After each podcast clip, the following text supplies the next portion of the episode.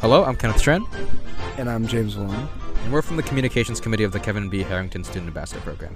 This is the first episode of All Hours, a new monthly podcast entirely produced by the program. We'll bring an inside look into new events and happenings at the New Hampshire Institute of Politics, including exclusive interviews with guests and discussion about the biggest topics in national news. This month, we bring a look into a new series of events called the National Elections Lab, then an exclusive interview with Congressman Chris Pappas, and what's going on with that employer vaccine mandate.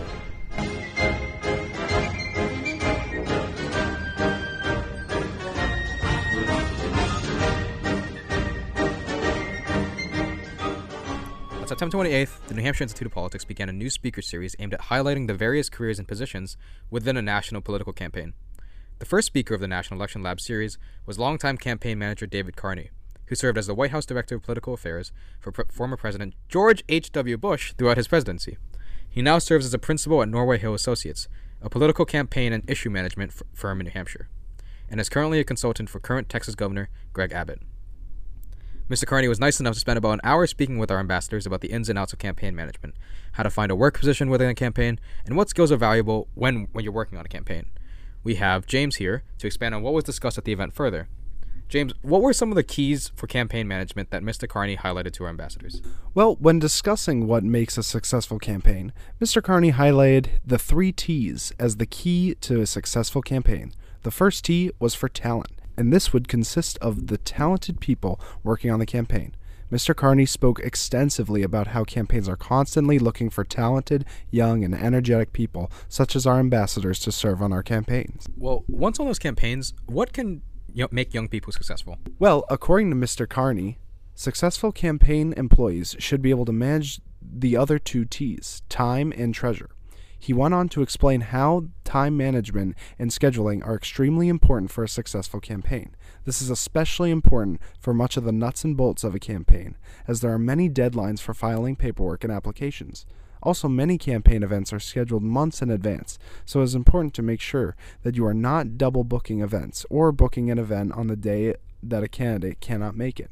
Secondly, a successful campaign must be able to budget itself, as Mr. Carney remarked on how expensive a campaign can be.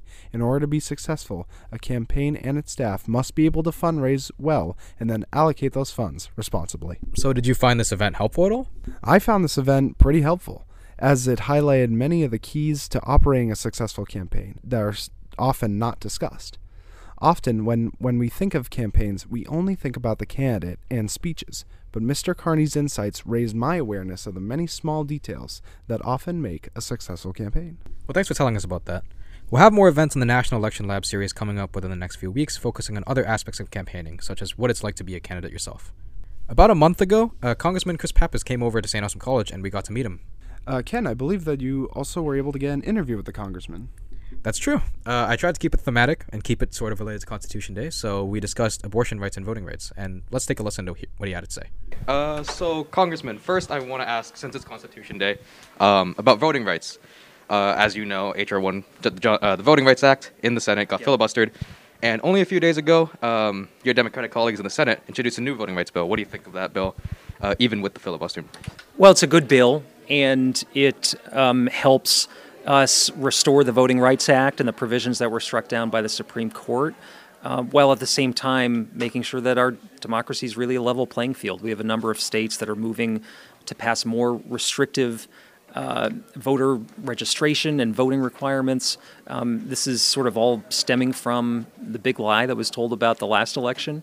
And I think that's just not who we are as a country. We we thrive and succeed when everyone can participate, and that's why uh, the For the People Act and the John Lewis Voting Rights Act are foundational pieces of legislation that hopefully the Senate can find a path forward on. So here he's talking about multiple different uh, controversial voting rights um, laws that have been passed in state legislatures, uh, predominantly by Republican state legislatures, and Democrats and advocacy groups have called these uh, particularly restrictive.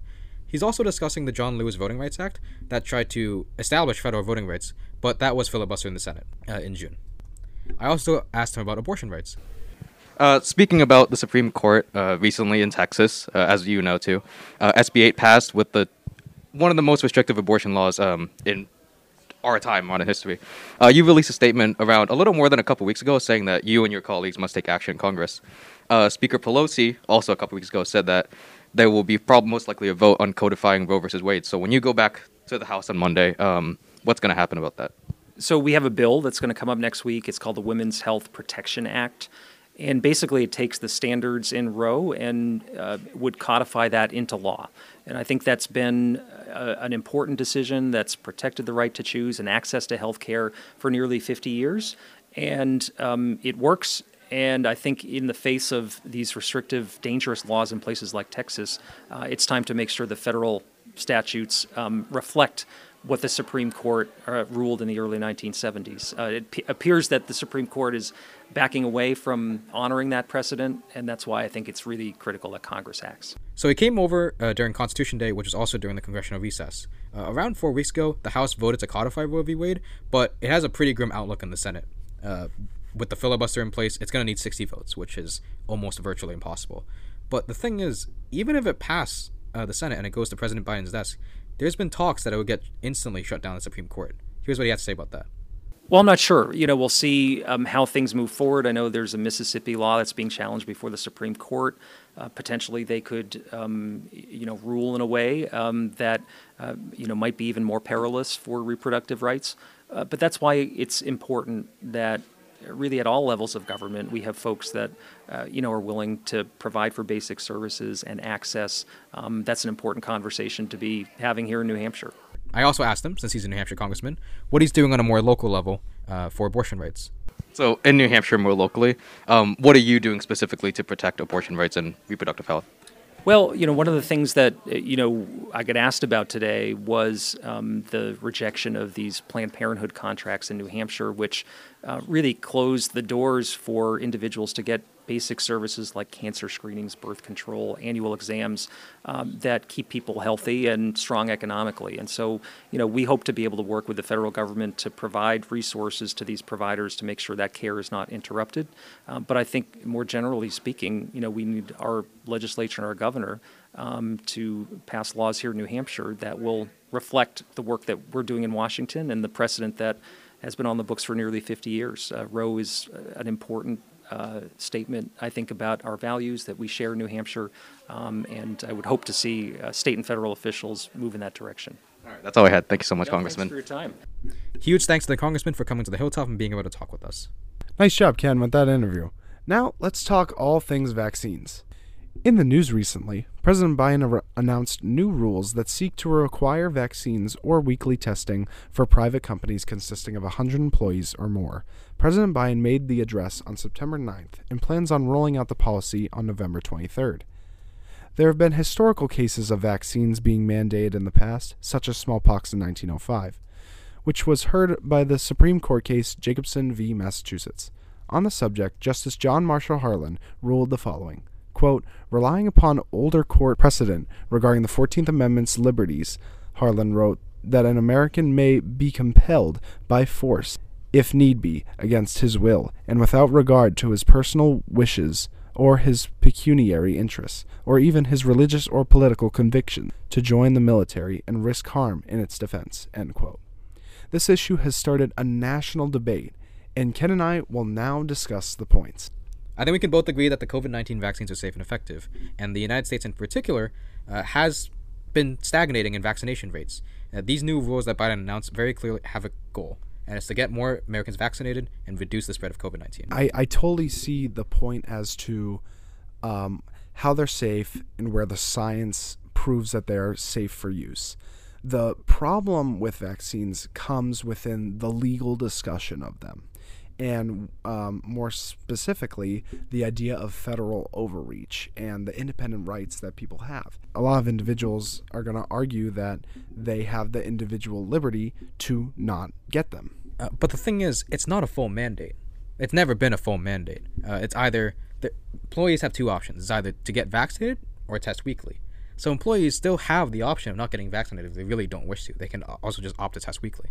Even though they are given these two options, the fact that they still are uh, given an uh, incentive, even though it's not getting the vaccine, if they are getting a test, they are still um, having their government tell them to go and do something. A lot of um, Americans are not really comfortable with that. But and if we if we take a look at individual states, we can uh, see how some states are reacting to this. For example, in Florida, Governor Ron DeSantis said that he's planning to sue the Biden administration over this mandate. It proves just how divisive people can be over this when um, their their government tries to tell them uh, where where they should where they should go and what they should do. But the thing is, even if it's divisive, mandates do work. Uh, people were divided about whether or not to require seatbelts, but now we have seatbelts required in 49 out of the 50 states, and people now wear their seatbelts. Uh, people sucked it up because it was mandated. Same thing with vaccines. In New York City, there was recently a new mandate for public health workers to get vaccinated. Before the mandate, there was an 85% vaccination rate among the workers, but a week after the mandate was put in effect, the number jumped up to 92%. So the mandates are clearly raising vaccination rates. I would definitely agree. Uh, agree with that point. Um, in regards to the seatbelts example, that's a very strong one. Uh, the only thing is that because the pandemic is so recent, uh, having been developed last year, it's really something for people to get used to, and a lot of folks are just really uncomfortable with it right now. That's why there's so much backlash against the against the institutions of mandates. So we both made some great points, and put in the current context, uh, the Occupational Safety and Health Administration (OSHA) recently submitted the text of the new rules uh, to the Office of Management and Budget, bringing it even closer to being established. Uh, we'll see how that plays out in the future.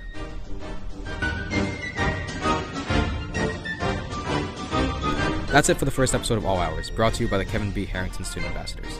Uh, specifically, thank you to Andrew Barbetto, Anthony DiCenzo, Anthony Greco, and Katie Monahan for helping produce. Be sure to listen next month, where we'll provide you with a behind the scenes look at the New Hampshire Institute of Politics. I've been your host, Kenneth Tran, alongside my guest host, James Maloney.